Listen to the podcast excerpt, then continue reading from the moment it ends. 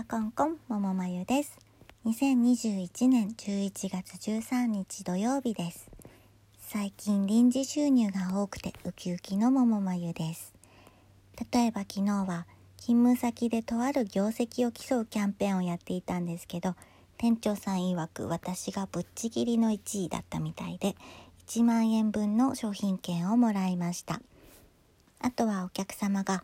いつも笑顔で可愛くて親切にしてくれてありがとうって5000円くださったり、常連のお客様がお金を忘れた時に5000円を貸したら1万円にして返してくださったり、